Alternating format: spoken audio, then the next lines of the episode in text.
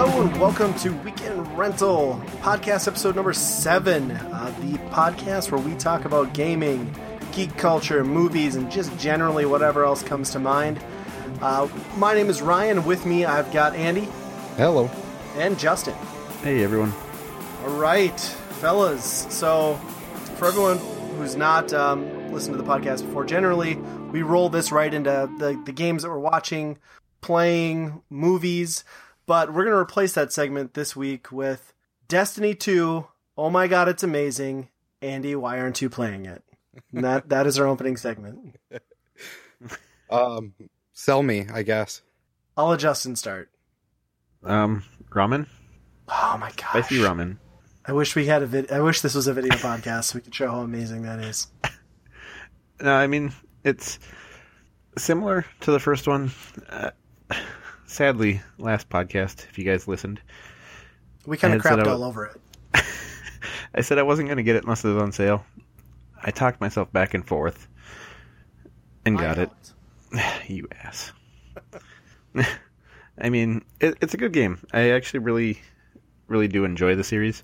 The first one I really liked. Um, there was a few things that I got annoyed with, content not coming out quick enough, stuff like that. Um, I guess we'll see how they do on this one with that. Um, the gameplay feels similar, but it's just smoother. Um, Well, and to be fair, that wasn't the piece that was broken from the original Destiny. I think the No. original Destiny played great, yeah, but like the shell around it was a mess.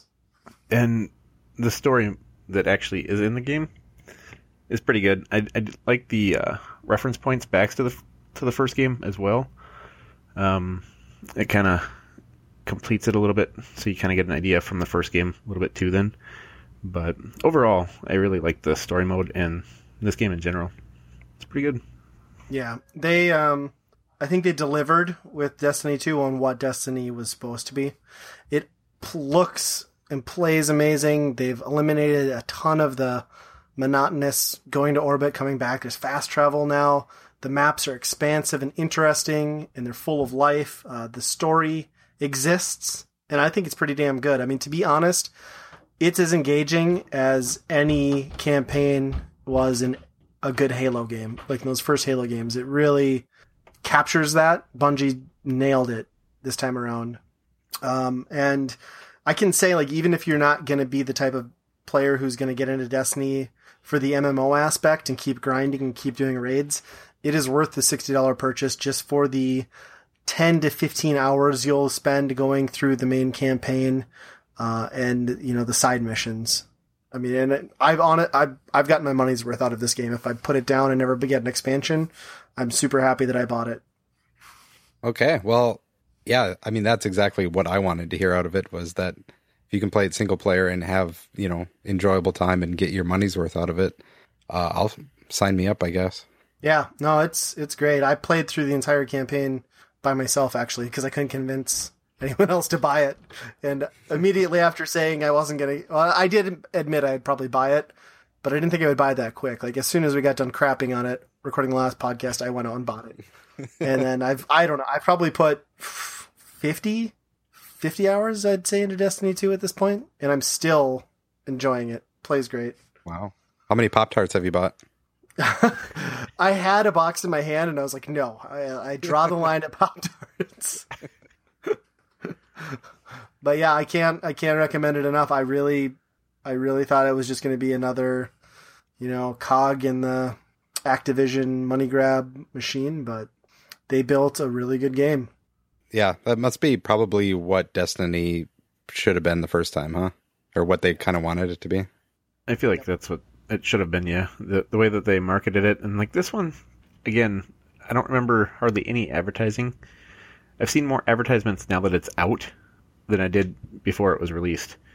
And with the first one, like it, that's all it was was advertisements everywhere, and then the game was, just felt like a letdown because there wasn't anything to it really. This one with the story too, like as you're going through, just the different characters, I find So much quite humor. hilarious. Like Yeah. just the stupid shit that's said. Yeah, like there's this failsafe that's a AI from a crashed ship that is like on the fritz, kind of like Cortana, except just super hilarious. and the the it's got split personalities. The normal kind of like weird, dry robot AI sort of sense of humor, and then the alternate version of it is this like super cynical and dark uh, character. I, I don't know. It's just great. Sounds better than Wizard from the Moon. Mm hmm. and there's no moon, which is also a great part about Destiny 2. Yeah, I don't know. I, I mean, I think the best way to compare um, a really good analogy for Destiny 2 compared to Destiny is if you're a classic horror movie indie film fan, this is like Evil Dead 2 compared to Evil Dead. It's the same rough story, it's just done better on every level, and it has a better production value to it. More humor. Yeah, it's the difference between being shot on like a handheld Super 8 and an actual movie budget. Sure. It's good stuff. Okay. Well, yeah, I might have to. I might have to grab that then. Yeah. Well, and there's no huge grind. Like honestly, if you bought it and put 20 hours into it, you'd be at the max level cap, and with another 15 to 20, you'd be close enough to do a raid. So you're not gonna have to spend weeks to get, you know, to the level you need to to progress past the main campaign, which is great. Sure. So what? What? What is the end game on that then? If if you can successfully do the raid often enough, what's uh, what's after that? I suppose expansions at that point. I mean, there's your weekly stuff and there's patrols, but right now that's the thing is like the ultimate end game. There's not a ton currently. Sure. So the, do you think they're going to have a content problem again? I don't. I I, guess not. it depends on how quickly they can turn out additional raids and more story elements. I don't. I think they'd be smart to wait to get through the holiday season and maybe like February, March, and then hopefully they get some more people into it and realizing that this isn't the game that they get turned off by. And then once that first expansion comes out, you're going to see a ton of people jumping back in and really trying to level up characters.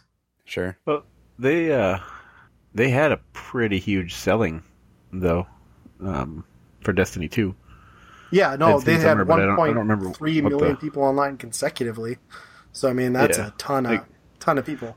That's a huge selling point where they're going to have to do something before. I feel before the holiday season here. You think so? Yeah, I think they will I mean, have people to. will, Otherwise, people might get bored. Yeah, but they'll they'll probably come back if they enjoyed it enough. yeah, it's it's one of those games like it, it's not probably for everybody, but I'm really enjoying it.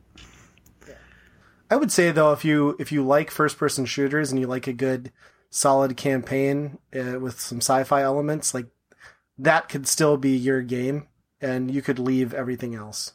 I mean, you could put all the MMO stuff to the side and still get into it, play through the story, and it's Yeah. on its own. That's fine.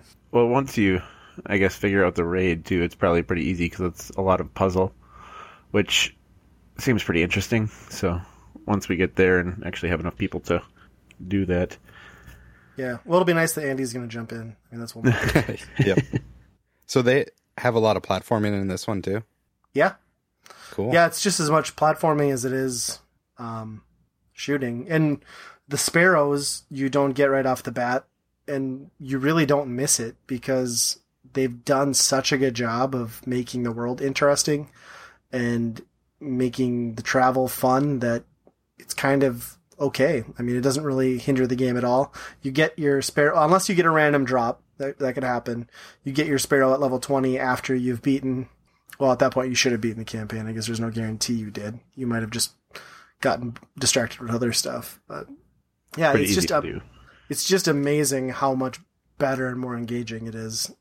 I I mean, it feels like an actual game instead of a failed project. I guess it's, I I didn't I never thought Destiny on it, the first game.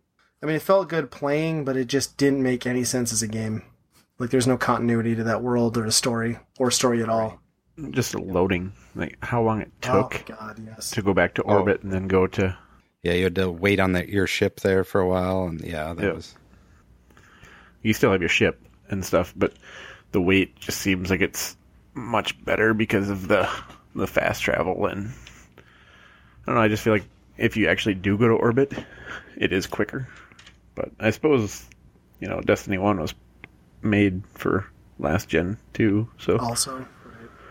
it's probably kind of hindered it a little bit there. Wow. Yeah. So Ryan, you uh have a new console in your collection. I do. My wife bought me a Nintendo Switch as a surprise um, upcoming anniversary, 10th wedding anniversary. I was super excited and shocked. Wow. And you've been playing a new game for the Switch, huh? Uh yeah. I've played I've been playing uh Mario plus Rabbids something something battle. I don't know why I don't know why I can't remember the name of it, but I think it's cuz Something it's so Kingdom generic. Battle? Okay, yeah. Um yeah, I'm having a lot of fun with that. Uh I love strategy games in general, you know, Fire Emblem, XCOM, all those. Um and that's right there with it. Uh it's kind of got like XCOM, uh, Valkyria Chronicles, where it's it's kind of you can tell it's grid based, but it's not really. So you can kind of move wherever. Um, but yeah, it's I'm up to World Four right now, and really having a hard time with it now. Uh, when So you it first takes a while for that difficulty to ramp up. Right when it when you first start out, it's like, oh, I sure hope that they don't treat me like I've never played one of these games before. But they really ramp it up, which is good. Because I had a feeling that you know, once you bring Mario into that arena, maybe they might just keep it at that lower difficulty level. Mhm. You know, with not much strategy. But yeah, it's heard good. there's cursing. yeah, the the Mario. yeah, it uh the robot a number of times will do kind of the Q*bert, you know, block out. Censored, but you clearly know that it's cursing. Right. Yep. Yeah, there's like a little uh Roomba that basically you control, which is kind of annoying. Uh Mario and Luigi are like behind him. Yeah, why wouldn't you just have a lead character that does the running? I don't get it. Right. And there's there's some like timed things that you need to act quickly on. And it's so it's so hard for me to focus not on Mario, but instead this small little thing in front of him. Yeah. Hmm. Worth picking up though. I think so. Um, it definitely gets repetitive. So if if you are not into those strategy type games, it you would probably drop it. I think probably after World Two or so. Um, So it might be something to watch for like a decent sale, or or do you Yeah. think it's worth like the fifty off the bat? Because it's fifty, right? Yeah, you know, I'm not sure if it's fifty or sixty, but fifty sounds right. I don't. I don't. If you're not into strategy, I don't know if it would be uh, worth it right off the bat. Just because it is so much of that, like the kind of running around and solving a few puzzles here and there in between battles is just kind of like uh, I don't know. There's not much meat to it, and Sure. but there is some pretty good uh comedy in there, I guess. Mario, you know, making fun at Mario's expense a lot of times, so it's pretty funny.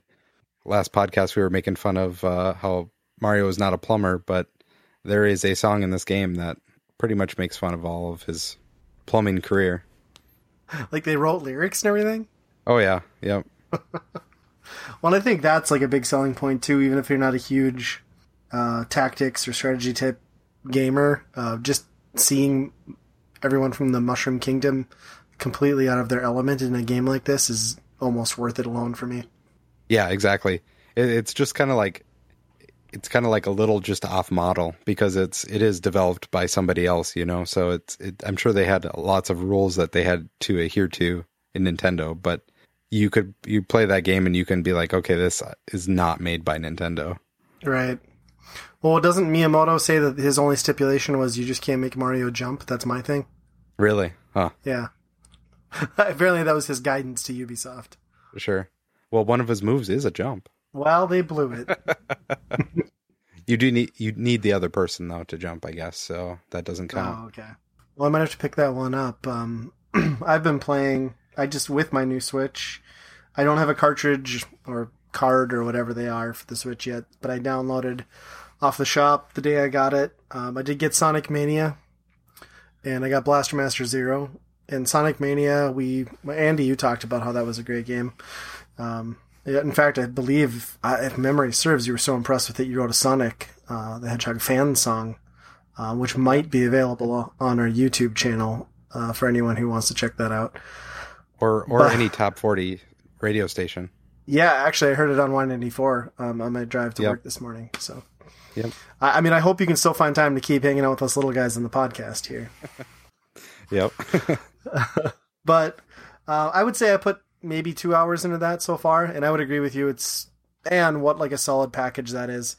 Um, still retains the feel, the levels. You know that it's kind of weird because you get that first couple levels to start off, and you're like, why, why did I buy this? You know, it, it feels, and it is those same first couple levels from the older games, and then it starts to get interesting from there on out. And the level design is really good. The controls are good. Um, I, I'm having fun with it. And then Blaster Master Zero um, is a sequel of sorts. I guess it is a sequel. It's not a remake. Uh, to Blaster Master, which was a Nintendo game, NES game, and Blaster Master Zero. It's ten bucks on the eShop or whatever it's called for the Switch, and that game is great. I love it. It I actually might be a controversial statement, but I think it's a better game than Sonic Mania. It's a lot more interesting, at least for my preferences. Um, the playstyle being changed up between in and out of your vehicle, and then the top down um, on foot aspects when you're going into caves and stuff as your you know player outside of the vehicle again. It's it's a really solid package. They nailed the music and the feel, um, and the absurd story about a kid chasing a frog down a hole in the ground and ending up in this weird world, which they explain better. Um, I don't want to spoil that for anybody, but there's a reason why there's this uh, underground labyrinth of bizarre locations. But yeah, really good. Really, really liking it. I actually have put maybe three hours into that game so far, and it challenge level is good. Um, not overly challenging. It's easy to just keep progressing through, and it's got save states, which is a huge thing that the first game or the original game didn't have. Um, I, I mean, I'd say if you have a Switch and you have ten bucks later on, buy it. Yep. I I wish I would have when it came out. Like I I need to go back obviously and play it. Uh, it came out really early on. I think it was like the first few weeks that the Switch is out. Yeah. And at that point, I think everybody was playing Zelda. So if you had a Switch in your hands, you're playing Zelda, you know? So I think it got kind of overlooked in that regard. So I think a lot of people, myself included, need to go back and pick that up because, especially for 10 bucks, like that doesn't happen anymore, you know? No. Well, I've noticed that like straight off the bat with what's available currently on the shop for the Switch, the entry level for games starts mainly at like fifteen to twenty dollars. It's kind of crazy. Yeah. Yeah, anything with a name on it is 15, 15 bucks. Yeah, I suppose at this point they don't have to be competitive with pricing because there's nothing else out there for the most part. But that's going to change hopefully. Yeah. Well, especially with cartridge games now that uh, it's kind of been a pattern that you have to spend more for a Switch game Right. than right. than a, any other one. Wind, water, Go Planet! By your powers combined, I am Captain Planet. Captain Planet,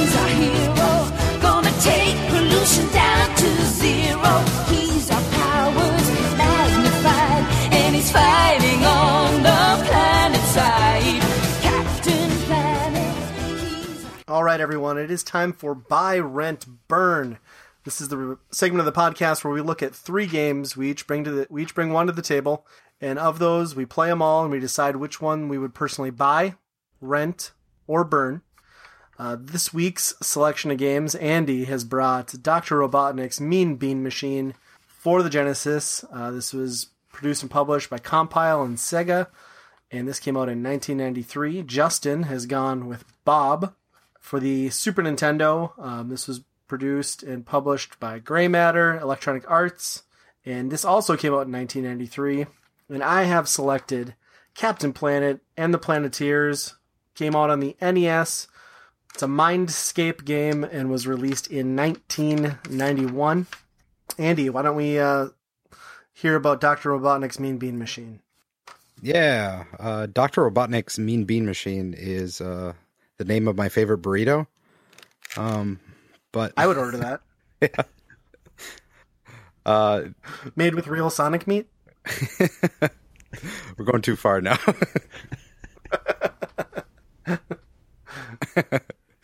uh, no, it's a it's it's a puzzle game uh, for Sega Genesis, which it's kind of weird because it's based on a, uh, a series that was long running in Japan before this called uh, Poyo Puyo, which is like little beans that you match up and then you know eventually match a certain amount of colors does a combo sends beans over on the other other player's side that they can't really get rid of unless they do some big matching too.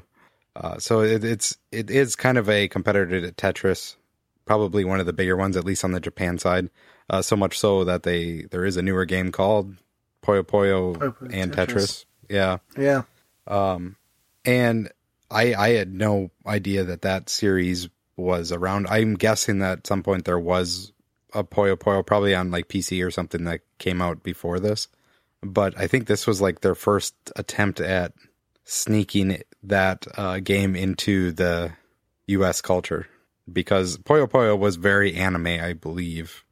From uh, They released it um, almost alongside Kirby's Avalanche, which is virtually the same game thing. too, but Yep. for the Super Nintendo. Yeah, different license to help sell it. Right. And this is all obviously on Sonic, which Dr. Robotnik is Sonic. Um, and that's kind of, I played, I had it when I was younger.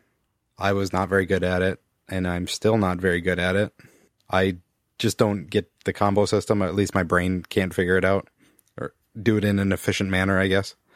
Uh, my wife's really pretty good at it. Um, and my nephew, who ended up getting my Sega after I was done with it, I think this was one of his most played games, and he basically became an expert at that game, which was incredible to watch. Um, but yeah, other than that, it it had you know obviously I'm a huge Sonic fan. If if the song hasn't you know convinced you already, so Yeah, I just mean it's it's pretty much anything game. like this. I'm gonna I'm I'm gonna pick it up and play it. Yeah, I mean they clearly with this game, you know, tried to leverage the Sonic world and franchise to pass this game along um, and get it in to North American audiences, like you said. But it's it's a solid puzzle game. Um, I think you know, in speaking about like how you're not very good at it, I think the CPU difficulty on this game is kind of brutal. I mean, I made it to the third opponent, and by then, like you have to be super quick and almost anticipate you know your next move ahead of time. I think where most players would get the a lot of enjoyment out of this one, myself included, is going head to head against somebody. You know, doing couch co-op. Yep. Yep. Um, but I mean, it's a well designed puzzler. I actually have Puyo Puyo Pop for the GameCube, and that's a game that my wife and I used to play all the time. And it's a little more polished, obviously, but it's kind of fun to go back and, and play this game. But I, I definitely think if you're going to have lasting enjoyment, it's going to have to be with a friend. Yep.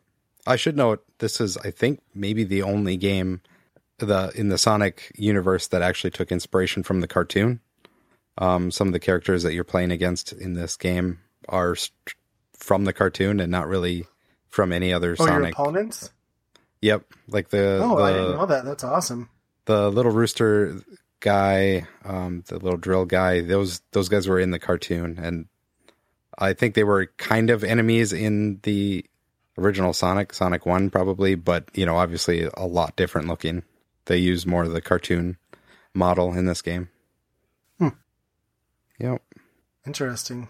Justin, what about Bob? Well, uh, again with this game, I actually had never played it um, prior to picking it, but it's uh, I feel like you do that a lot. It's like a random chance. I do. It's, just you know scroll through a list of games and throw a dart. But uh, it's a side-scrolling, I guess, what 2D shooter platform game, I suppose.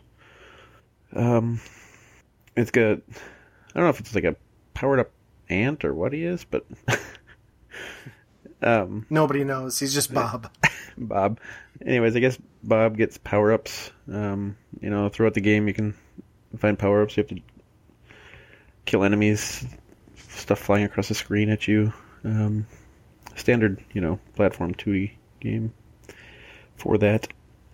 Um, I guess I don't really know what else to say about it, but it was all right.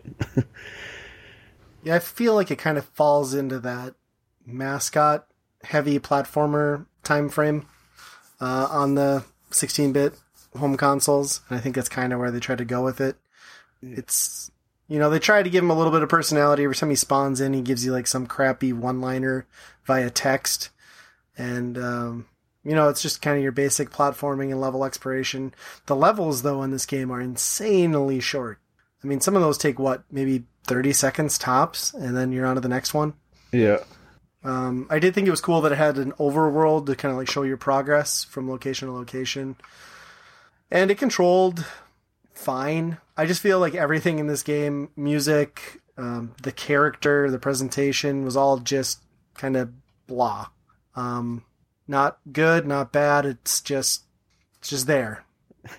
Yeah, I, I'm kind of on the same page. Yeah, it's Bob. Yeah, I was kind of on the same page. Um, I think if it had a little bit tighter controls, maybe get rid of a few of the you know options like the the different um, mechanics that the, the you as a machine could do. I don't know if they really needed that in that game. Um, and then obviously like limited bullets. I kept I kept uh, switching in between. Once I had bullets, I was using bullets, and then you'd run out of bullets, and then you'd start using your fist to like you know punch things, and then after that you were just punching things, and even when you got bullets back, so it was tough for me to like just have my brain switching in between those. I guess.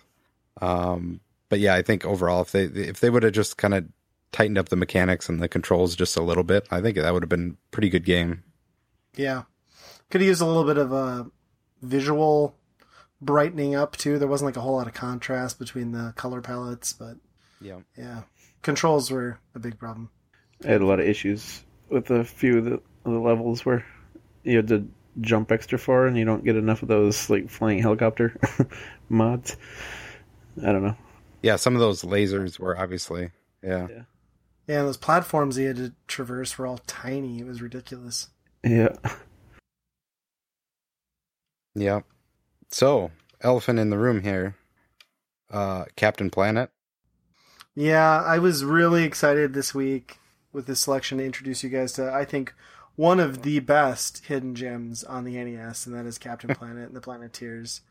Um, this game, I'm kidding, of course, is a flaming pile of crap. Uh, I would not recommend it on anyone unless you're going for a complete NES set. It's just a real bad game. So, for anyone who's not familiar or like a 80s kid or early 90s kid, Captain Planet and the Planeteers was this animated series, kind of like Power Ranger ish, in that these kids had these different elemental powers like wind, heart. I don't know, heart's an elemental power. wind, fire, like earth, heart. And then they had rings, and they, when they held them together to help save the planet, they didn't turn into super powers. They just summoned this creepy dude who like comes out of nowhere named Captain Planet, and he's there to save the day uh, and he's going to bring pollution down to zero. But it's this weird sort of like eco-friendly cartoon, which there's a lot of that in the 90s. And this game is essentially a licensed tie-in to that. And uh, it's an unplayable mess. Uh, I challenge anyone to successfully beat the opening level without cheating. I, I don't know that it can be done. I certainly don't have the patience to try. And it kind of look. It starts off as a, I guess, scrolling shooter essentially and um i think i rage quit as soon as i had tried the level for about the 20th time and then i shot a projectile at a plane coming at me and the ai was smart enough to evade my shot get back into formation and blow me up by running into me and i was like screw this over so then I went to GameFAQs and I got a bunch of cheat codes and that let you put in passwords to go through the different levels just to see, well, maybe this introduction segment is bad. Maybe there's something redeemable on the back end, and there's absolutely not. Um, you get to play as an awful level flying around as Captain Planet himself, which is garbage. It's basically like a torture maze of you trying not to get hit by things because you don't really have an attack power. Uh, and then there's a submarine version of the opening level, which is horrendous. And it just kind of gets worse from there. I would say the only redeemable piece of this is just the um, 8-bit cutscenes because they do a good job of representing the show and they're actually really well done. Not that you'd ever get to them. Um, and it just kind of hits that nostalgia button for anyone who remembers the show. But that is the only thing I could say that is passable in this entire monstrosity. Yeah, I I completely agree. Um, I save stated my way through that first level, uh, and it probably wore out the the button to do so on my controller because it was like I think a hundred times at least, probably just loading it up. There was some there's some cheap stuff in that first level. There's there's one point where uh on the left side of the screen, uh some ships will just spawn right there. And just like if you're over if you're on top of it, it just you're dead right there. Yeah. No warning at all. Um and then yeah, at the if you get to the end of the level there, there's like this uh structure that you kind of have to land on which when you first get to it you would you would have no idea how to do it. It took me like probably 20 tries just to figure out what it wanted me to do. And it's just like probably like 20 pixels long. And it's like a little tiny runway. It doesn't even look like anything. And yeah you have to land on that somehow. And you got to be pic- like absolutely pixel perfect because if you ding anything with that ship you're going down in flames um, and then yeah, the, I got to the second level, and that's where my patience was like, I'm I'm done with this game because, like you, I think it was the maze one that you were describing, where you're going around in this maze, just flying around as Captain Planet and avoiding, you know, d- drops of green goo. Um, and then there's like some barriers that are just impassable. And one of Captain America or Captain America, Captain Planet's, uh, I wish it was Captain America. Right? Uh, one of Captain Planet's powers is to turn himself into a rolling ball of fire that depletes his life bar. Um, and that is the only way to get through these little sections of uh, goo that you need to get past in this maze. And if you don't have the life to do it, you just die, and there's no way to go back, no nothing. So there's there's absolutely no way to farm it your life. At this certain point, I was stuck. It was just like game over. You you lost. You know, you you're here. There's this wall that you just can't get across, and that's just an awful, awful game design decision there. I didn't make it that far even. I just literally played the first level. I don't know. It had to have been 15, 20 times, and it's the most frustrating game. Like just the random shit, like you guys were saying. It's Did you guys get the power up in the first level? There's a power up. Yep. If you can, if you shoot the right ship, there's a power up that uh, makes your bullet grow maybe fifty percent, but you can only shoot one at a time. so it essentially So is it's- worse, Yeah, I was did say, get that was one. not an improvement. right? I mean, I, honestly, like if we're going to be realistic about it, the best strategy in this game is to just avoid playing the game as intended and move around obstacles instead of trying to attack anything, Right. Really? Yep. which is not the intended the intended method of any game. I would imagine. Well, that- Certainly that- not this hunk of crap. The hit radius for where you're shooting and where your ship is is just broken. Like you can have um, right at the start there. There's those five ships that are coming at you right in formation, and you shoot the one, you should be able to fit right through there. Then, nope, you will explode. Yeah, literally, that shield power up thing was the only thing I found that was reliable. Like, I would just try to avoid everything I could and then just spam that as needed to keep my ship intact. And even then, it was just awful. I randomly pushed uh, what was it? B, and then it did the backwards too. Turn around. yeah. you don't expect that in a, in a scrolling shooter, that's for sure. Right. Well, I think I think this is gonna be a very difficult um, buy, rent, burn. I I know we're gonna have a hard time deciding which one to burn for sure, but let's let's go through our picks. We'll start back up at the top of the Andy. Um, why don't you go ahead? Uh, yeah. So I think for my buy, I'm gonna go with Bob. Um, I that's probably the game that I would sit down and play some more. Um, maybe I, f- I feel like maybe I didn't explore it all the way with getting the weapons that I want, or at least the bullets that I feel would make it better. But uh, overall, it's you know this is a pretty weak uh, selection of games for this week. So uh, Bob is going to be my buy. um, my rent is going to be drumroll Doctor Robotnik's Mean Bean Machine No, because uh, because it's not Captain Planet.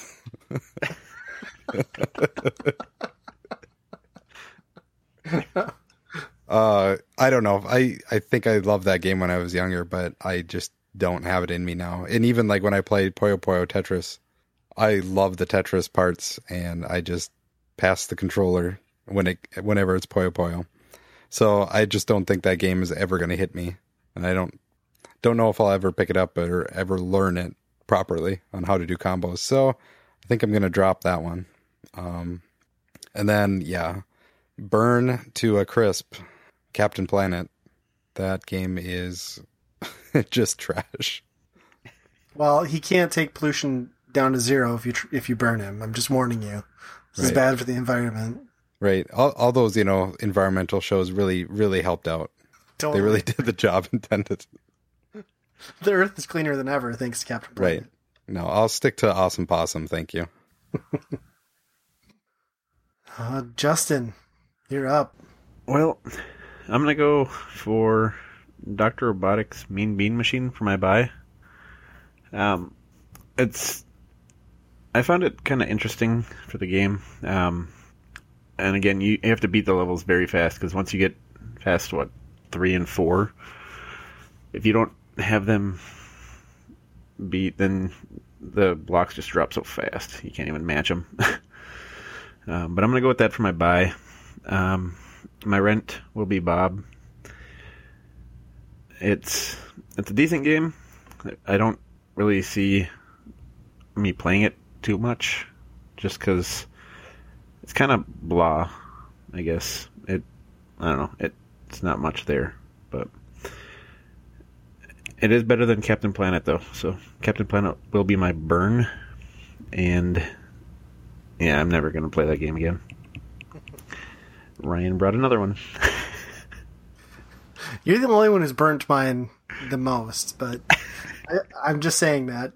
But I fully embrace everyone torching my pick on this one. So I'm gonna go through mine, and I'm gonna I'm gonna agree with Justin. I I, like the gameplay in Doctor Robotnik's Mean Bean Machine.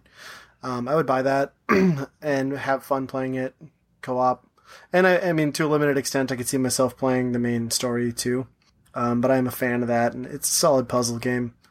Uh, I would rent Bob just because, you know, like we said, it's it's not bad, it's not good, it's just Bob. It's it's a fine game. Um, I don't need to spend a ton of time in it, but it's it, it'd be worth picking up every now and then.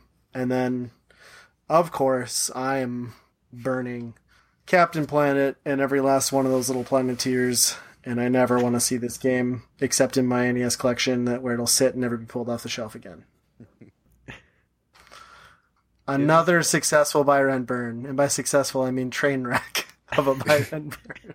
You got to appreciate a guy who, you know, when your skin is blue and you think you can pull off green hair, though. Yeah, that's true. Well, I mean, does he have much choice? I mean, he's just magically assembled by five kids' rings. So Yeah. If you got peed on, he'd be all green. Oh, jeez. maybe he's made out of water and it turned like algae turns in colors if he's out in the sun too long or something.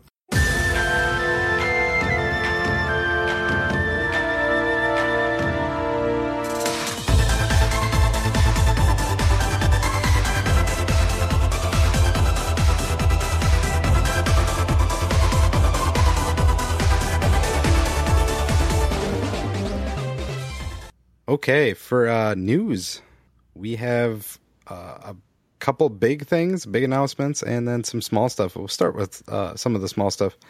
Okami HD is coming to PS4 and Xbox. Um, have you guys played Okami? I have not. I own a copy or two of it, um, and I've heard nothing but great things. It's sort of like a Zelda-esque style adventure game, correct? Yep, yep, it is. Um, it's, I mean, it, the big thing there is the the art style that that has in there. It's almost like a, a watercolor painting, kind of. I would describe it. Because it's Um, it's like a cel shading effect. Is that right? Yep, yep. Uh, and yeah, the, the the the art style on it is really good. The combat is really well too. Um, I think it was made by some of the guys from what Platinum is now, so it kind of has that hybrid. Um, and I'm kind of excited to get it on a physical disc. oh, it is coming out physically, huh? It's not just digital. Yep. Right. Yep. Um, Okami did come out on HD on the PS3, I believe, and it was only Digitally? digital. Right. Okay. Um, they did make an Asian uh, physical release, but I just never tracked that down, or I don't know. So my big question is, um, with this new physical release, will they be uh, making sure that they retain the IGN watermark on the art for the game I hopefully, in, hopefully in high make it definition, so it's clear. Yeah. obviously. Yep. Yeah, for those that don't know, uh, the the Wii version port of Okami, the cover art has a watermark for the IGN logo. So it's funny how the corporate graphic artists work like that, where it's it's uh, they put the actual the you know like the art out, the media picks it up, but the person that actually is going to go print the cover then just steals it from the internet, their own art. it's kind of crazy how something like that would actually happen, but I like to believe that like the dev team and the marketing team at like Capcom were just like celebrating this game going gold, and they hit like some karaoke bar in like Tokyo and partied too hard and just missed the last train home. And this guy wakes up like just hung over, bloodshot eyes, rolls into work realizing he's got to submit the final artwork for printing, and he's like, "Shit, where do I get it?" I know, IGN, copy paste, done. yeah, That's how I imagine that went down. either that or it was uh, IGN. If you give us a 9.0, we'll hide your, we'll give you some free advertising. And this, well, so it's worth noting too. The original release of Okami was PlayStation Two, very late in the life cycle. Yep. And and all the controls there's certain parts in the controls where you actually have to draw, um, which is kind of clunky on a thumb, you know, on an analog stick. And the Wii was much better with that, but obviously you also had The god awful some force motion controls. Oh, there was some essential uh, basically your blocking or your uh, parrying, I believe, was uh, the waggle on the nunchuck, which pretty much worked 25% of the time. as do most. Right. So there there really isn't between those two like a clear winner, I guess. Um I don't know if this is going to be any better. I'm guessing you're going to be doing the drawing on uh on the analog stick as well.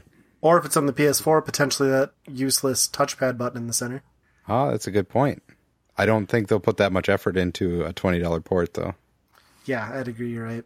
I think um, I think this is exciting though. It's gonna be worth picking up. I mean, Okami since it's been released has been a critically acclaimed game uh, that I've just somehow, even when owning it, have not found the time to play. And I think it's gonna be worth buying an updated copy and just playing it on current gen system to get hopefully what we'll find is the best version of the game, the definitive version. I guess time Yep. will tell. Yeah, I think you'd like it a lot. Yeah, I'm a big Zelda guy, and I hear it's it's the most Zelda ass, not Zelda game. I guess is kind of how I heard like some podcast describe it. Probably a beast. There's- It sounds like a Beastcast comment or something. Yeah. Yeah, it's it's got better combat too than a lot of Zelda games, I think too. But Sure. Well, cool. When is that coming out? Do we know? Uh this fall sometime, I think. Okay. And it's But yeah, I'm definitely picking that up. Xbox One, PS4. I believe so. Yeah. Cool. Maybe they'll port it to the Switch too. Yeah, that'd be cool. Can't go wrong for uh, twenty dollars for a physical copy, though. Of No, Game like that. absolutely, absolutely. Looks like it might be going to PC also. okay, well, sure, yep, that makes sense. And then probably another small one here is Ardu Adventure. How do you say that? I think it's Ardu Venture. Art Adventure. Okay. Uh, I've you just put this on here, and I kind of looked at it very cursory, so I don't know a lot about it. But there's Yeah. a Kickstarter for this thing. There is. So this is kind of something that the Ardu Boy is like a open source platform um, that somebody kickstarted a few years back. I kind of became aware of it through a YouTuber Retro Rob that I follow, and it's basically like this tiny, almost. I mean, they model it after the, a Game Boy sort of design, but it's basically like the size of a credit card. Like it kind of their slogan is it fits in your in your wallet, and it's got this tiny little screen, you know, two buttons, a D-pad, and a bunch of free open source games that you can load onto it. Well, um, this dev team has been working on this game, Ardu Venture, uh, for a couple of years now, and it's coming out. It's going to be the largest game for the Ardu Boy, and they decided that with the game coming out, they would release, uh, open up the new Kickstarter and re-release the Ardu Boy with a limited edition version of the handheld and the game included on it. And it, the game looks amazing. If you go to the Kickstarter uh, and you kind of watch the overview of the game, it's almost like a really light. It's like a RPG adventure type game. It really looks like a mashup between um, Zelda: Link's Awakening and like Pokemon. Um, and the art style looks really good. And you can get the limited edition version, I think, of the console with the game pre-installed for sixty bucks. Which, if you're going to back it, that's a great deal. Otherwise, you can get just the plain version of the Ardu Boy with the game, and I think it's forty. But I, I don't know. I just there's something really interesting about it. Plus the you know the the idea that I can load other games on here if I choose. Um, it just kind of seemed like an interesting throwback project to you know maybe check out. And it did get fully funded. I think it was like 400% funded in the first 24 hours or something stupid like that. And they were only going for like $7,500. And I think they had, when I backed it that first day, they were already at 20,000. So, yeah. They're at forty-seven thousand. Right now. That's nuts. Huh. So I, I, 800 I take it like from the Ardu. Uh, that must mean that they're using Arduino Yes. for a lot of this. Yep. Okay, that's cool. I mean, then you can technically make you know branches off of it as well. I would imagine. You know, I don't know, like, I don't, like, I don't guess I, I don't know a whole lot about the background and the, I mean, I knew it was Arduino based, but I mean, to me, that's just, I don't know exactly what that means. Maybe you can elaborate because you're probably smarter than me on that stuff. It, it's mostly just like a programming kind of interface directly to like these uh, chips and machines and stuff. That you, it's it's really easy to kind of uh, make contraptions and machines and robots and stuff like that because it's really like components that you're buying and putting it together all through like one programming interface. Cool. So yeah, this is kind of cool that that a gaming system came out of that arena. Never would have thought that, but because it's mostly been like stuff like, oh, this is this automatically feeds my dog or something. you know? Also cool. Did they kickstart Yeah. that? Because I would buy it. yeah, I, I just, I mean, it's kind of an oddball topic, especially for a news piece. Um, but it was one that I thought was really interesting, and obviously the team behind it has put a bunch of work into it. So I just, I'm not a big Kickstarter backer. I've maybe done like two or three, but I, I felt like I wanted to check this one out. I have to say, I really like how like the graphics look, where like it's just black and white, but the black is like pure deep black, and the white is bright white, where it's you know a lot less Game Boy looking, a lot less faded. super crisp. I think they were like putting updates in on like part ordering and stuff from the Kickstarter feed, the backer feed, and they said they had sourced its uh, o- OLED screens already. So yeah, it's gonna be a good picture. Yep. Yeah, very cool. I, I think I'm gonna probably put money into that too. The actual unit actually looks kind of sweet too, with the different color buttons, Yeah, and the gold black. buttons. Yeah. Yeah. that's that kind of that's kind of what sold me. The original Ardu Boy was kind of plain, um, but that design on it looks awesome. Yeah. Huh.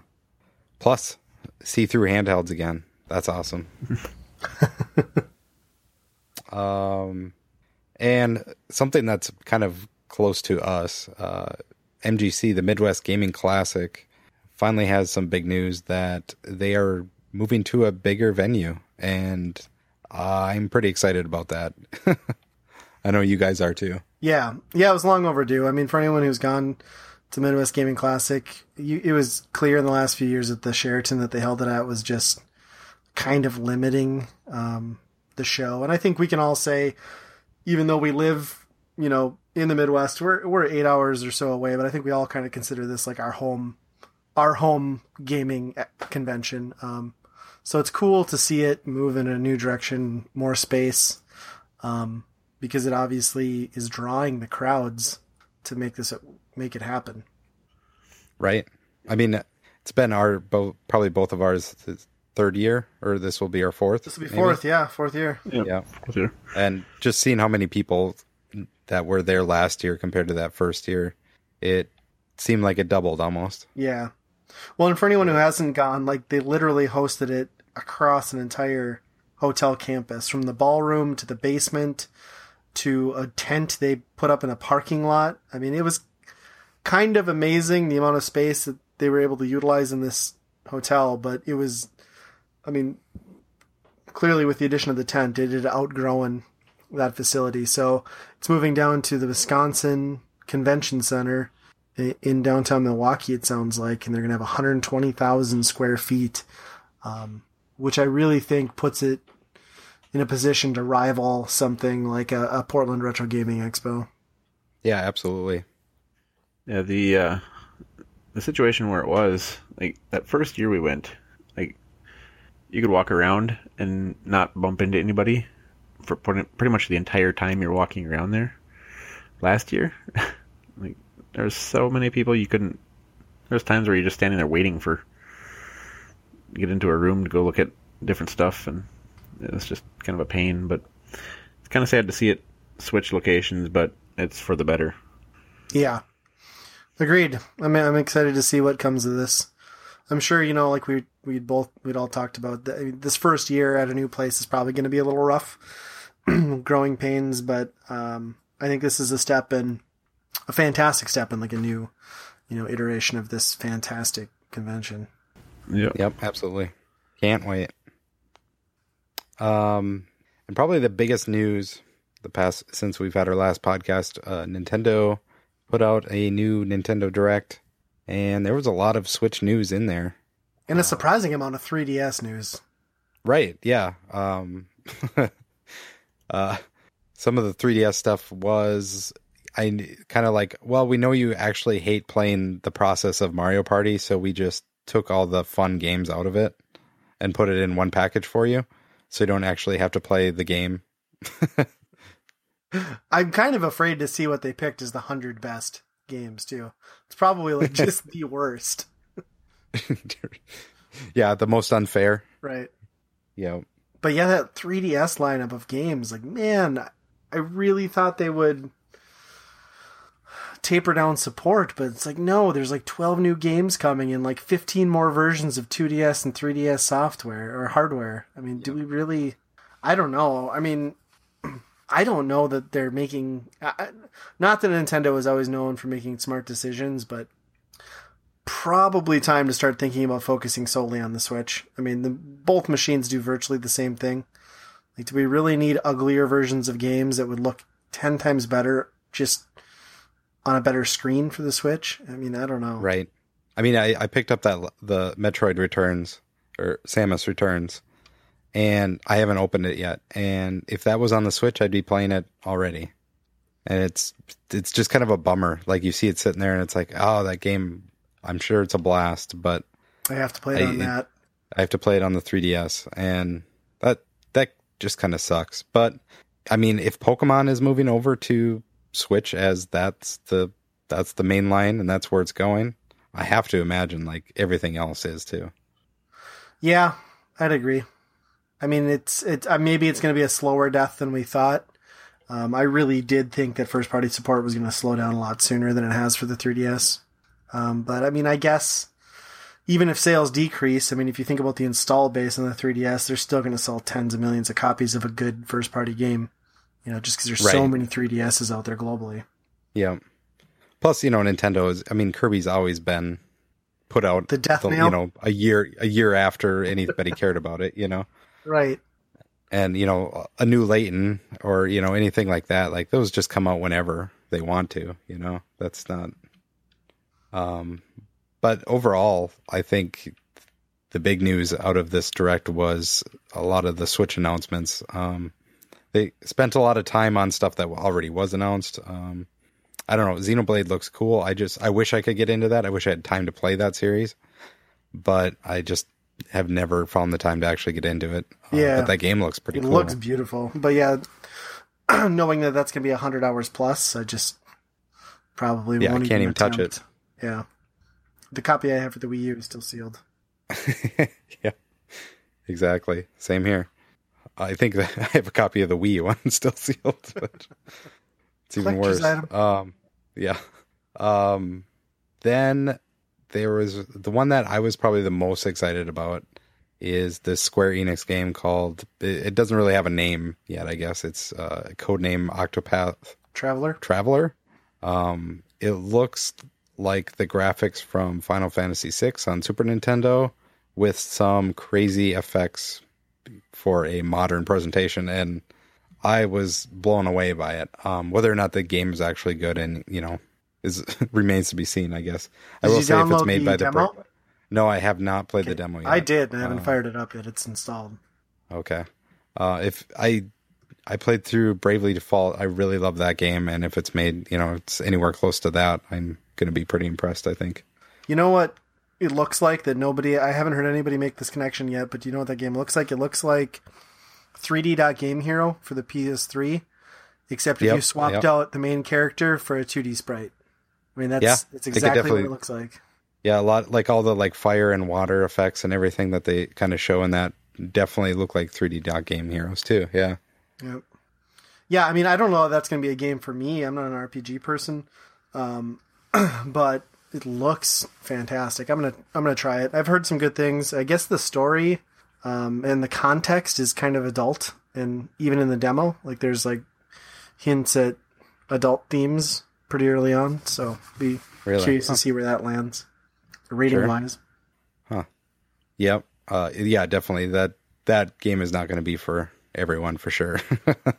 that is strictly for going for those old Final, Final Fantasy fans, I think. But um, and then the two big surprises, or the I guess they were packaged together, was Bethesda bringing their extremely mature rated games to Nintendo Switch. One of them isn't even out yet. That's the amazing part. Right. Right. On any platform. Right. Yeah, and and Doom will be the first one, and then uh Wolfenstein 2, which, like you said, if that's day and date with all the other ones, that's going to be pretty impressive. Yeah. Well, and uh, just that they would Bethesda would do that and bring it over to the Switch and like realize the potential of that market is huge. Um, and honestly, like it'll, I guess time will tell once you get hands on, but it did not look super. I mean, this isn't going to compete with like PS4 and PC, especially versions of Doom, but it didn't even look that visually watered down. I mean, if it plays as tight as the other, I mean, I'm probably going to buy this just to support it because I want to see more games like this come to the Switch. But it's kind of amazing because I don't think any of us thought that a year ago, when the Switch was up and coming right around the corner, that a game like this would even be feasibly easily ported over to the Switch and in the shape that it appears that it's going to be in. Uh, so I think that's great. I, I mean, Right. clearly two things have happened. It's very easy to port a game over to the Switch and not have to completely rework it and make like a bastard offshoot of like Walking Dead chop till you drop or no, not Walking Dead, uh, Dead Rising. um, getting my zombie properties mixed up. Um, so that's cool. I mean, if it is successful and easy enough for these big devs to do and bring AAA titles over, you know, you might, it's not going to be the definitive version of everything that's coming out multi-platform, but even if it's comparable and I now have the option to take it everywhere I go and play it on my TV, why would I not do that as, as a multi-system owner? I mean, I'm going to opt for the Switch version every time. Yep. Yeah, I think this is kind of where the you know the vision of the Switch is kind of paying off. I guess Yeah. it's actually working. Um, I have to wonder, like Bethesda never supported pretty much anything Nintendo Right. before Switch, um, and they put Skyrim. You know, they kind of announced that very early on. And you have to wonder if this is a reaction to pre-orders on that game, or if you know Nintendo's actually been buttering them up for a while. I don't know. Yeah, I don't know. I mean, I was I was hearing some news though that they were saying like even indie developers and stuff. Every game that they've like a lot of these indie developers, if they put it multi-plat, um, there have been statements from several of these developers that of all the versions, the Switch version will outsell every other combined platform combined alone. So I mean, if that's the case, Wow. and, the, mon- and the market's that hungry for games on the platform, you know, virtually anybody can get in there and do well at this point. I mean, because the market isn't overly satura- saturated, you know? Yep. Huh. That yeah, that's pretty incredible, especially given like how that eShop is laid out for indie games. Like Or not laid out. I could see, right? I could see it being really hot for you for the first, you know, the first week you had it up there, but after that, I you're kind of forgotten. Yeah. It just on the sorted Switch. by when it was released, or no. Yeah. Is it Doesn't by when it? it's? I thought it was just Wild Wild West. Like here's a bunch of games all over the map. Because there's Oh, sure. there's everything. I- and there's then like three tabs. Hot. Yeah, it's garbage. It's Yeah. the loosest framework of a shop I've ever seen in my life. Yeah, basically, if you're not on like the newest released or the best selling, like you're not going to show up. You pretty much have to. You can't even browse to it. You have to like search. Yeah. wow, It's hot garbage. But yeah, and I mean I think they did say that Wolfenstein 2 will not launch alongside PS4 and Xbox Okay. One versions. It'll be shortly after, but I mean that's still that's still a good sign that a, a developer as big as Bethesda would take the time to do that and announce it up front. I mean, it's not clearly an afterthought. I mean, they're they're putting it up there with their other other like ports, you know. Yep. And probably, you know, if they do something else beyond that, it probably will be day and date then because they already know that they want to do it, you know? Yeah. Yeah, and this wasn't part of the Nintendo Direct, but also Rockstar did announce that they're going to port. So it, this isn't even Nintendo specific, but Rockstar announced that they're bringing back um, LA Noire HD, like a well, it was already HD, but like a redone version of it. It's going to be on all platforms, including the Switch, um, which is kind of out of nowhere. It doesn't seem. I don't think Rockstar has put a game out on a Nintendo platform since either that ping pong game for the Wii or possibly that DS um, GTA game. Uh, Bully had a port. Oh, you're right. Bully did. Yep. Or the Wii. Yep. Yep. Uh, Um, but yeah, other than that, nothing. yeah. I mean, that's. I mean, it's maybe not the game that everybody wanted, and I'm not saying that they're going to get every new Rockstar game ported to the Switch, but that is a big thing for a developer like Rockstar to even consider doing that. Um, and it kind of leads you to wonder, like, will they port Grand Theft Auto 5? I know that's a five year old game at this point, but it's still in the top 10 best selling games every month all these years later. And feasibly, because it launched on PS3 and Xbox 360, we could end up with the Switch port, which would be kind of amazing. I mean, it would probably land graphically somewhere in between a you know a 360 and an Xbox One version of the game. Uh, but I mean, really, the greatest Grand Theft Auto game of all time on the go. That'd be epic. Right. And, you know, the I think the only hesitation would be that Grand Theft Auto has that stigma of not being family friendly, but, you know, LA Noire has some really adult stuff in it if you played all the way through it. Right. And and Doom, you know, that's yeah, I was gonna say Doom guys like ripping people's throats most- out here. right. Yep. So I mean, you, you're getting it attacked too. What's that? right. Yep. Skyrim kind of got attacked too for violent that was. Yeah, but I mean, just because it's on Nintendo doesn't mean it has to be squeaky clean. I mean, there is an ESRB and a rating system. Parents need to realize that a video game is a a media platform. It's not a toy. I mean, Yeah. even if it's Nintendo, there's no guarantee that there won't be adult content. So, I don't know. People complain can complain about that all they want, but they have to be smart consumers and realize that you know more options for the general public is is the way to go, even if it's on a Nintendo console. Yep. I just love that it, it even made it into the direct where, you know, it's like this this very positive, happy guy, like just Yes. running through all these announcements and he's like coming from Bethesda, you know, like here's your chance to rip rip through the Nazis, you know. It's like yeah, that was wow, like okay. incredibly out of place for a Nintendo Direct. That is true. it's the most upbeat Nazi laden game pitch we've ever seen. Right. I mean, if Reggie was up there telling me how, like how he's going to kill Nazis, like I would be totally like I could see that, but uh, Yeah, I think you know overall it was a very solid Nintendo Direct, and you know you can be cynical or, or whatever you want about the the games that are coming over from these third party developers to the Switch, but the fact is that major third party developers who don't have to take the time to support Nintendo, especially after a miserable flop of a console leading up to the Switch, are taking that gamble and putting any initiative in to test the waters. That's a good thing. Um, and if people want to see more of that, buy the damn game. Buy LA Noire for the Switch. Buy it Doom for the Switch. I mean, if people embrace it, you're going to keep getting more stuff. And I, you know, more options is good for everyone. do you think EA is kick, kicking themselves that they didn't have a Madden ready for it? I'm not. I'm still not sure what EA is thinking. I mean, they've really not said anything outside of FIFA but I will be shocked if there's not a Madden next year. Yeah, Yeah. at this rate, you know, if they, especially if the install base goes crazy this holiday, like you have Well, to. yeah, we could potentially have 25,000 or 25 million units in hands by the next holiday season or more. yeah, that's crazy. They're on pace to be at over the what 16 million that the Wii U sold in the first year alone. I mean, yeah, I assuming Nintendo can keep the supply up this holiday season, that is going to be the must-have device. I think hands down. I mean, you're going to have it launching with well Splatoon bundle. I saw that in the stores finally. Mario Odyssey with that bundle. I mean, that's going to be on everybody's Christmas list if you don't already have a Switch. It's going to be nuts.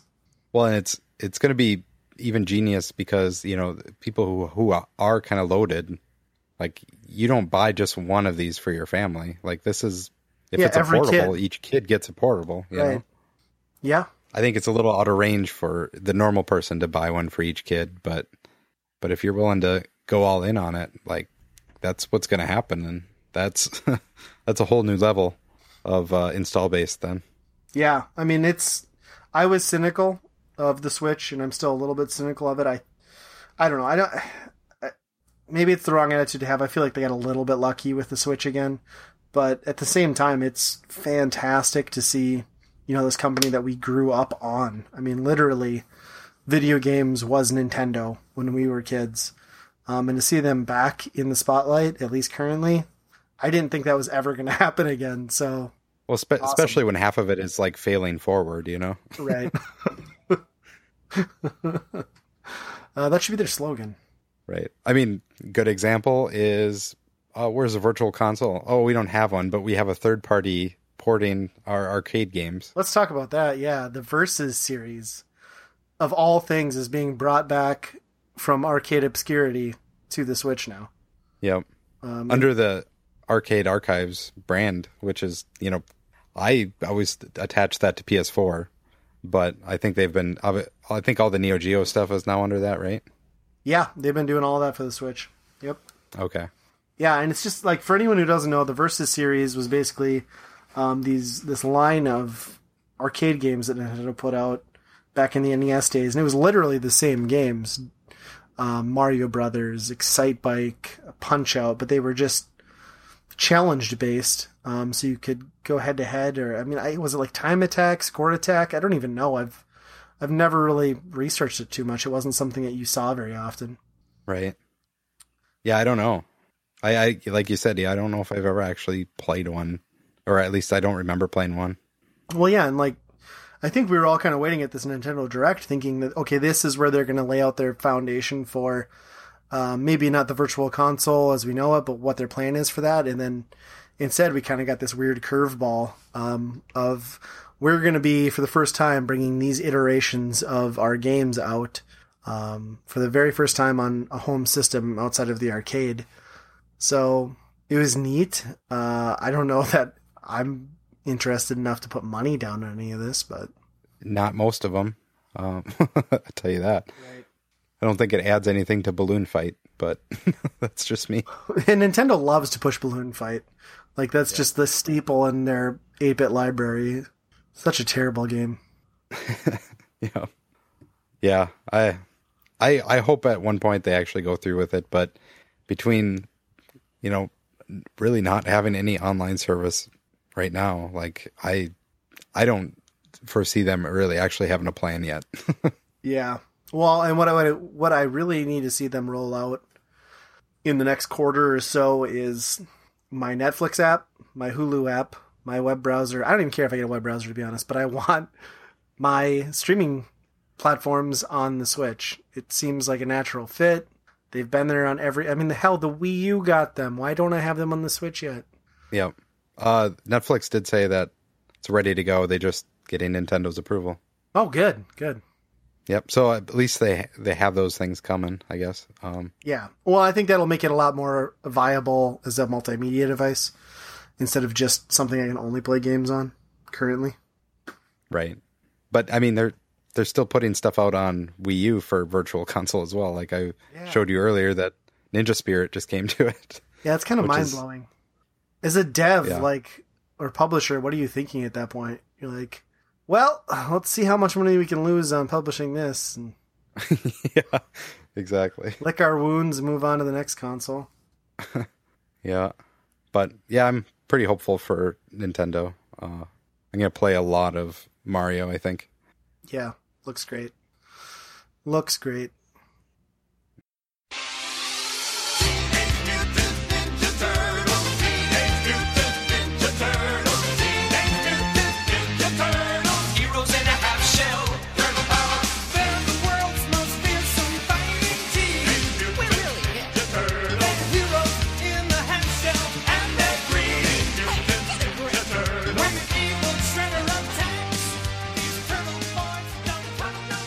Okay, this week's topic is Teenage Mutant Ninja Turtles, and mainly uh, the craze that it turned out to be in the late 80s, early 90s, when all of us were pretty much kids. Uh, very impressionable to violence, I would say. So it was the perfect amount to take our our aggression on, I guess. Um, so I guess my first entry point on this, mainly probably some of yours as well, was the cartoon. I was, I mean, I had no idea comics were the comics were a thing or anything like that. Um, so yeah, the cartoon is where where I really hopped on the wagon. I guess. What about you? I guess I, uh, I guess I uh, remember the cartoon some. Didn't really watch a whole lot of cartoons, but I know that was one of them that I did tune into. Yeah, I kind of got in at the cartoon level. Um, I didn't know it originated from a comic until years later. I mean, this was, you know, in the late 80s, that cartoon came out like when the afternoon cartoon block was still huge, and you had Disney Afternoon, you had Saturday morning cartoons was still a thing. Um, and the Turtles were just kind of everywhere. Uh, they had the catchy theme song that was back when shows started to get theme songs. I think that's got like one of the the catchiest ones of the bunch. Uh, it also played into like karate and ninjas, which for some reason in the late '80s, early '90s, like that stuff was like martial arts was like a big deal. Um, I feel like that kind of disappeared, but yeah, it just kind of hit every note that as a as a young boy you'd be interested in. Um, and they skateboarded, they ate pizza. I mean, why wouldn't you love that as a kid? Yeah, no kidding. I know, like when I was younger, I was so into them where I was jumping off the couch, like punching people. Oh and yeah, you had to, I'm the turtle, you know. right? I think older people at that point, that was like their first. Like after that, it was like Power Rangers and like everything else. But like before that, I don't think there was uh, a younger influence that would make people make kids do something like that. Right. Well, Could be wrong, I guess. they were but- almost kind of like super like marvel like replace marvel with how popular like the superhero thing is now like the turtles kind of filled that void you know there wasn't the superhero Oh, yeah. craze they were more or less superheroes they were just mutant ninja turtles Right. Yep. Yep. Uh, so let's talk about the cartoon a little bit. Um, right off the bat, the theme song is great. Cat really catchy, yes and I mean you can hear it.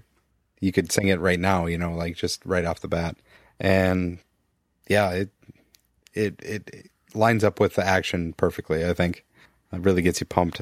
Um, yeah just super memorable guys- too yeah well it does like a good job of you know for a 30 minute show it does a good job of like setting up the entire plot of what the turtles is all about um, their origin story in this you know just quick little intro song that kind of just sticks with you as soon as you hear that music um, you're you know tapping your foot and you're hearing the, the lyrics in your head Yep. Yep. I mean, uh, when I first saw it, I, I think it was mainly because my friends were really into it, so I ended up catching it. I don't, I, th- I guess I don't remember. I was still pretty young to remember exactly how I got onto it, but I'm sure it was from some sort of influence instead of just, you know, and actually checking it out. yeah I guess I'm in the same situation. I don't remember why I watched it, but I know I started watching it and like going over to a friend's house and seeing all the well later on, but all the toys and stuff they had. Yeah, Yep. well that's a big thing was like the marketing machine behind this was huge Um, I can I remember mean that seeing that was the point of it. yeah, right? I, I remember Right. seeing news stories about like Turtle Mania, like the craze with the toys and like hottest item this holiday season before I even saw the introduction of the show um, as a kid. Because I was, I, I was probably in first grade, um, first or second grade when the series premiered. First grade, I'd imagine. So like I remember day one coming home after school, you know, because I always had like the teaser trailers of like upcoming shows on the networks, and yeah, instantly hooked on on Turtles. Yep. Who's your favorite turtle then? Michelangelo. He's the coolest. Leonardo. Donatello. Donatello would be second for me. Donatello's my favorite one in the video games because he has the most reach. Well, yeah. Right. And I think we can all agree that Raphael is an asshole, and that Yep. nobody should Yeah. select him as a favorite. He's just a dick. Yep. Yes. Okay. Well, at least we're all agreeing there.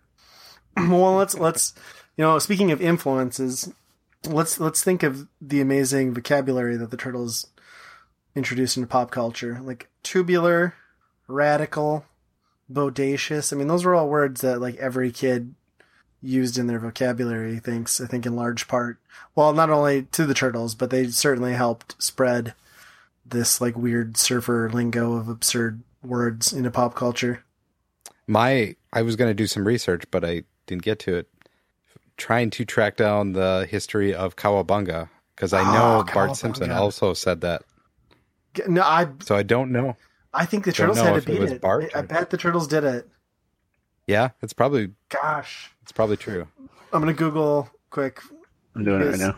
Oh, Are you okay? Because now, I, yeah, we cannot move on from the segment. We need to know when that aired because we know Term. Turtles aired. The cartoon aired. We don't know about the comic in '87. When did when did the Simpsons premiere? Oh, the Because I the term cowabunga first said in 1953 by Chief Thunderthud on the Howdy Doody Show. oh that guy. Yep. Oh, totally. How did I forget that? Well, when did the So- Simpsons start? Do you know? Simpsons started. It was like Was it the same time, 87? 86, 87 or Uh, something like maybe that. 88 though. If it's 88, then we know the turtles got them beat. 89 first aired. Ah, yep. So it was Really? the turtles. Yeah. There we go. Definitive answer. We're gonna upload that to Wikipedia later. no one correct us. I mean, the t- those were the two biggest things, like Turtles and Simpsons. I think for me, at least, were synonymous Yeah. with just like how popular they were. Except I was allowed to watch one of them, and I wasn't allowed to watch another one. Right. But I still loved right. them both. Yes. Bart Simpson's the coolest. Oh, really? You watched the show? No, I can't. I was like 12 before my parents let me watch that show. I think I first got to watch The Simpsons in like 1995. It was ridiculous. uh, my parents were the same way, and then and then you know you start watching it in 1995, and you're like, "This is why what? What were you trying Right, to block yeah. me from?" yeah, exactly. And then it, not only you're watching it, like everyone's watching it on like Right. you know the families in the living room watching The Simpsons. So But you know, the Turtles influenced me to punch people in the nuts, so I guess that was fine. any excuse you can get to punch somebody in the testicles. right. Um, I think another big thing about this is the mainstay of kind of the rogues gallery of bad guys in the cartoon as well. Um, a lot of them are still around today, and you can, as soon as you pick them up, you can tell who they are. Yeah. Um, that's one of the few. I think a lot. They they certainly rotate between uh, the bad guys in um, the cartoon, but there's also ones that are you know kind of one off characters. Um, and then April O'Neil, like that yellow jumpsuit, like I don't know, I That can't believe they could pull that off in night. Yeah, can't believe you could pull that off in 1987, but I wish you'd have pulled it off in 1987. uh, She was like Yeah. one of the standouts on, for me on the arcade cabinet. Was like that life, that real life April O'Neil on the side of the arcade cabinet. Like it was just so Yep. funny. yep, another redhead. Yep. Yeah. Oh god. Uh, I guess I have a thing. I don't know. so I mean, Uh, and not only was the show huge among kids, but very quickly, Turtle Mania kind of swept all of pop culture and went to um, live action movies. Like, I mean, they must have started production on that like almost immediately after launching the animated series and seeing the success of that. Oh yeah, for sure. I mean, 1990 was the first one. Yeah. And I watched both of the, first two uh, this week again, and uh, tell you what, the first one totally holds up, and it, The it's first really one true is- to the cartoon. Yeah.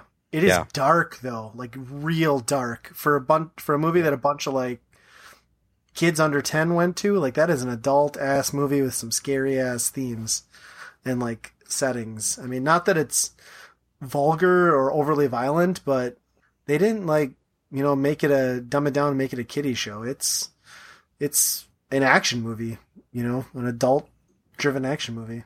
Right, and and it kind of clashes because it does have that. I mean, the turtles act the same as they do in the cartoon. They're they are you know saying the same stuff, Yeah. acting the same way. In this weird say, real though- world context. Yeah, I will say in the movies that the there's not much personal personality in between them. I feel like they all are the same character. Where in you know the cartoon, it's Donatello's the smart one, and you know Leo's the leader, and but in the in the, these movies, bo- like if you if you would say a line from the movie, you wouldn't be able to tell which one it was. They all are the same character. That's true. That is true. But I mean, I suppose in the in the time frame, you've got to build out the. Uh, although you know there is that like cutaway at the farmhouse after.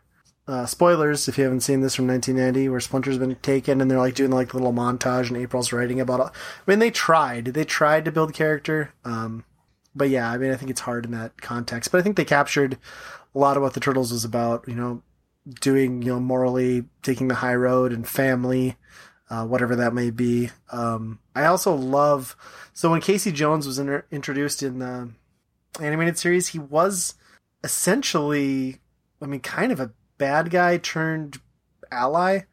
I didn't really like him too much in the animated show, but I think he's probably the most interesting character in that first movie, and the actor who plays him does a great job. Yeah, I think so too. I totally agree with Yeah, that. I agree there too. That whole farm when they like run away and are at the farm though, that is a weird bit when you actually think about it. Yeah, But for you know a, what what you would en- envision in a TMNT video or a game or uh oh man movie. movie. We'll get there. yes. So then, and then hot on the heels of that, I mean, that movie, that movie did very well. I don't think there's any like debate about that. That swept swept box offices. Everyone was talking about that in the playground. Adults, kids, everyone was watching that. So just a year later, we got Teenage Mutant Ninja Turtles two, The Secret of the Ooze. Um, I don't know what your guys' thoughts are on that. That's personally my favorite one. Um, I think they add a little more comedy into it, which brought some of that character that you you mentioned was lacking from the show. Um, they had a bigger budget. It looked like. Uh, I liked that they didn't. You know, they went with Tokka and Rahzar, which was kind of, I guess, the equivalent of uh, Bebop and Rocksteady, but for the live action movies. Um, I, it was just like everything amped up and more polished, and I think it's. If I mean, even today with the new turtle movies, which we're not getting into, this is still my favorite definitive live action turtle movie. Plus, then you got the the hit song from Vanilla No Ice. ice. yeah, Ice Ice Baby. And the turtle rap. I mean, that guy was killing it in 1991. Yeah. I for me this movie didn't hold up as well as what I remember it. Yeah, I guess I don't. I, for me, it, it was it was like it is a lot more kiddie. I guess the the jokes were a lot more juvenile. I guess, which maybe that's a good thing. I guess it just doesn't hit as good when you're thirty some years old. You know. Um, but yeah, that that Vanilla Ice section is it's it's something to behold. It it's like this seemed probably in 1991 like a good decision, but now looking back I at it, no, it's like, I don't think that was a a good decision in 1991. Even I'll be quite honest. But when you like think about that, like if you were making a movie, like it, it almost like they were shooting a movie, and then Vanilla Ice showed up, and they're like, "Well, we're contractually obligated to have him in here doing something." So then the director is like, "Oh, well, let's let's whip up a concert here quick and just have them fight in the middle of it." I can just see the production crew. Like this movie's coming along. You know what it needs though? What's that, Bob? More Vanilla Ice. Oh my God, you're a genius. Get this man a raise. It's probably like some production assistant's like cousin was Vanilla Ice, so like he'll literally work for a buck. Like let's just bring him in. Uh, yeah. And I don't know that the end of that movie like is so I don't know the way Shredder, you know, kind of becomes the main bad guy Yeah. and like grows to power, and then like instantly is finished in the worst possible way, or you know, just kind of the lamest By way. himself. Yeah. Yeah, he, Yeah. he kicked his own ass. I mean, the turtles didn't even do anything. Right. And then it, it was like you're still there, like, well, is he dead? Like there has to be more, and it's like, no, that was he did it. he's he's dead now, you know, or whatever. It's like I don't know. I haven't watched him recently, but like thinking back, I think I have to go with Ryan and say with the second one being like the one that I remember being the best one. But I'll have to go back and watch them again. I was going to and just wasn't able to. The the first one, how does that start out? That is that where they deliver the pizza to the sewer? Yeah, that's the opening scene. Yeah, scene. Domino's Pizza, Domino's. Right. Yeah. which is a travesty. Yeah, they Then the second the one's- games. In the that like store mall, isn't it? Or whatever. Yeah. Yep. Uh, I think that's the those second one. Yeah, they open with that. Yep. Yeah. Yep. Okay. Yeah, I mean, I think theatrically, you know, the original is a more solid, cohesive, uh, well thought out movie. But I just think from an overall package, even as goofy as it is, I still got to give it to number two. I do like the first one where they're like, well, where kind of like all the delinquent kids just hang out, With this At, like, sweet ass skate ramp. arcade and like a giant skate. Yeah. Right. Like, right? And then they're like, oh, you might turn in the Foot Clan, but like that seems like a perfectly fair trade to me. especially it wasn't like, was this still the Reagan administration? Like, they have this like mob syndicate, like recruiting kids by having like a giant open arcade and like skateboard gymnasium. Like, oh my god, it's great. Yeah, but uh, we're not going to talk about the third one because that one's just uh, plain awful. Yeah. Right. Let's stop while we're ahead. Yeah, I mean, as soon as somebody brought a script and said, "What if the turtles go back in time?" It should have ended right there. Sold. should have been. Yeah. But I think the third piece and the final piece to Turtle, Turtle Mania and the equation and their road to world dominance was was the toy line, correct? Oh, absolutely. I mean, it, this whole thing, you talking about the cartoon and like the movies shortly after and the toys, like it was perfectly orchestrated to be all encompassing. Like they knew what they were doing. This is, it's not like they thought they would have a hit on their hands. They had all this lined up that, you know, basically knowing that they're going to be able to do this. Yep. I mean, it, it's, it's all to sell toys, right? Uh, For the most part. Absolutely. I mean, in in that period, every kid, for every birthday party you went to, you brought a turtles toy for the gift, or Christmas, holidays, you asked for turtles. I mean, it really kind of. I mean, the biggest competing toy line at that time was GI Joe, which had an animated series still in the air, and I just remember it just. I flipped a switch. I was completely all turtles. Like once the turtle toys were on the scene and the the show, and like it was unbelievable. Every kid had had figures. It didn't matter. yeah. There was so many iterations of those figures too. It's crazy. Yep. Well, and there was really cool. There was like the turtle van. There was this turtle bike. There was that like giant uh, street play set. I think there was. Was there a Technodrome toy too? I have to believe there was. Yep. That was expensive as hell, though. I'm sure that was like what eighty to hundred bucks back in the day, even. Yeah, I didn't have it. I think if I had any, it was the van. I know I had a lot of the action figures, but The van I don't remember sweet. if I had the van or not.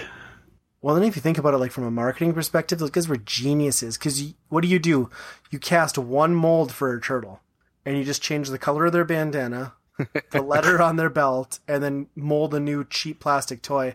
And I don't know if you guys remember this, uh, but when you bought a turtles toy, and this happened with other toys too, but I remember it predominantly with the turtles, like all the weapons and stuff, they weren't cut out of the die. Like they came on this big grid, and you literally had to take a scissors or have your parents do it and like cut Michelangelo's nunchucks out of the die mold, along with like the throwing stars and stuff. It's just bonkers. You couldn't do that today.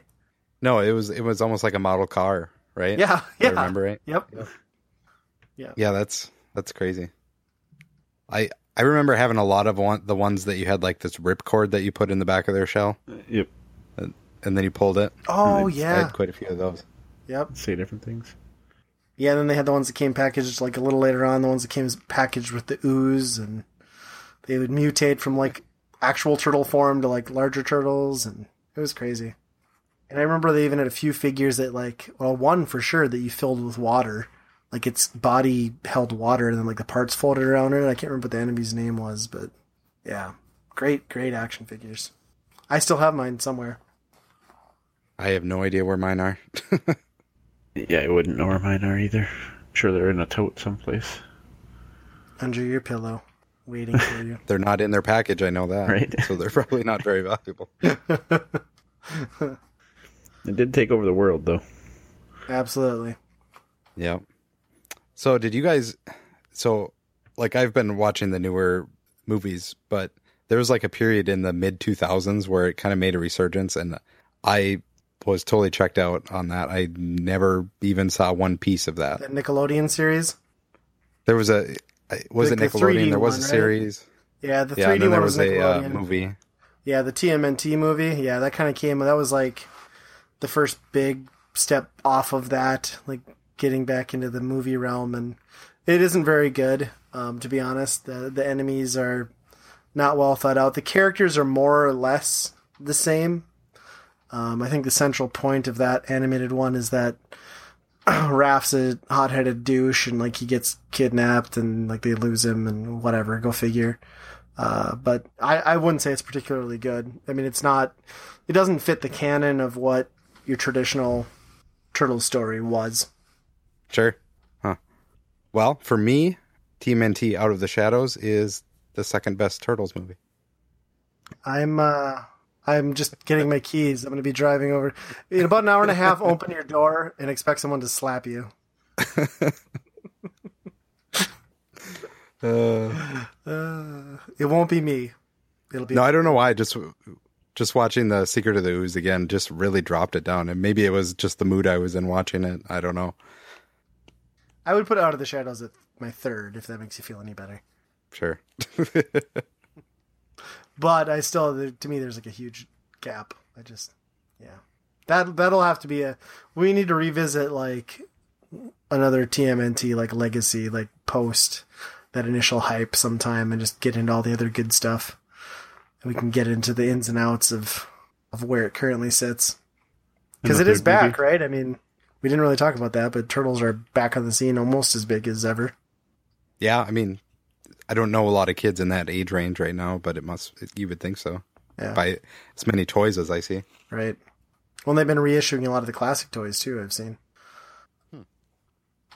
They got a cartoon going, or is it just the a movie? That's Or a good question. I don't know. Yeah, no. sure. I mean- there is still a cartoon. Yeah, my kids watch it. We have it. Uh, we play it from Hulu. I think it's a Netflix show, not Netflix. Netflix, Nickelodeon. Uh, but yeah, I believe it is still going, and it's actually pretty decent now. Again, Yeah. Oh shit! I should have mentioned that the first Turtles movie is like the highest grossing independent film of all time. seriously, Yeah.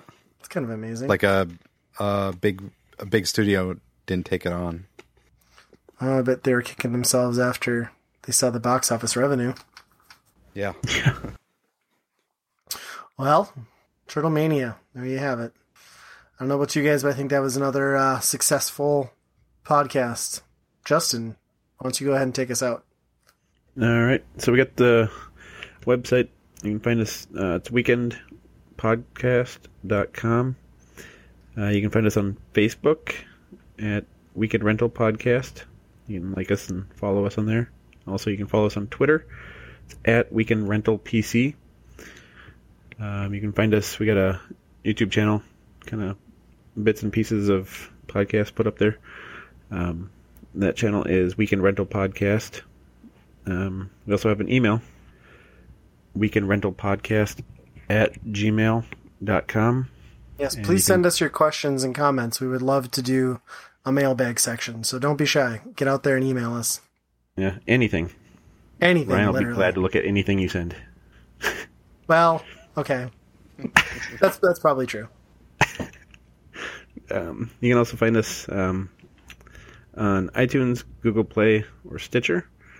And as always, be kind, rewind.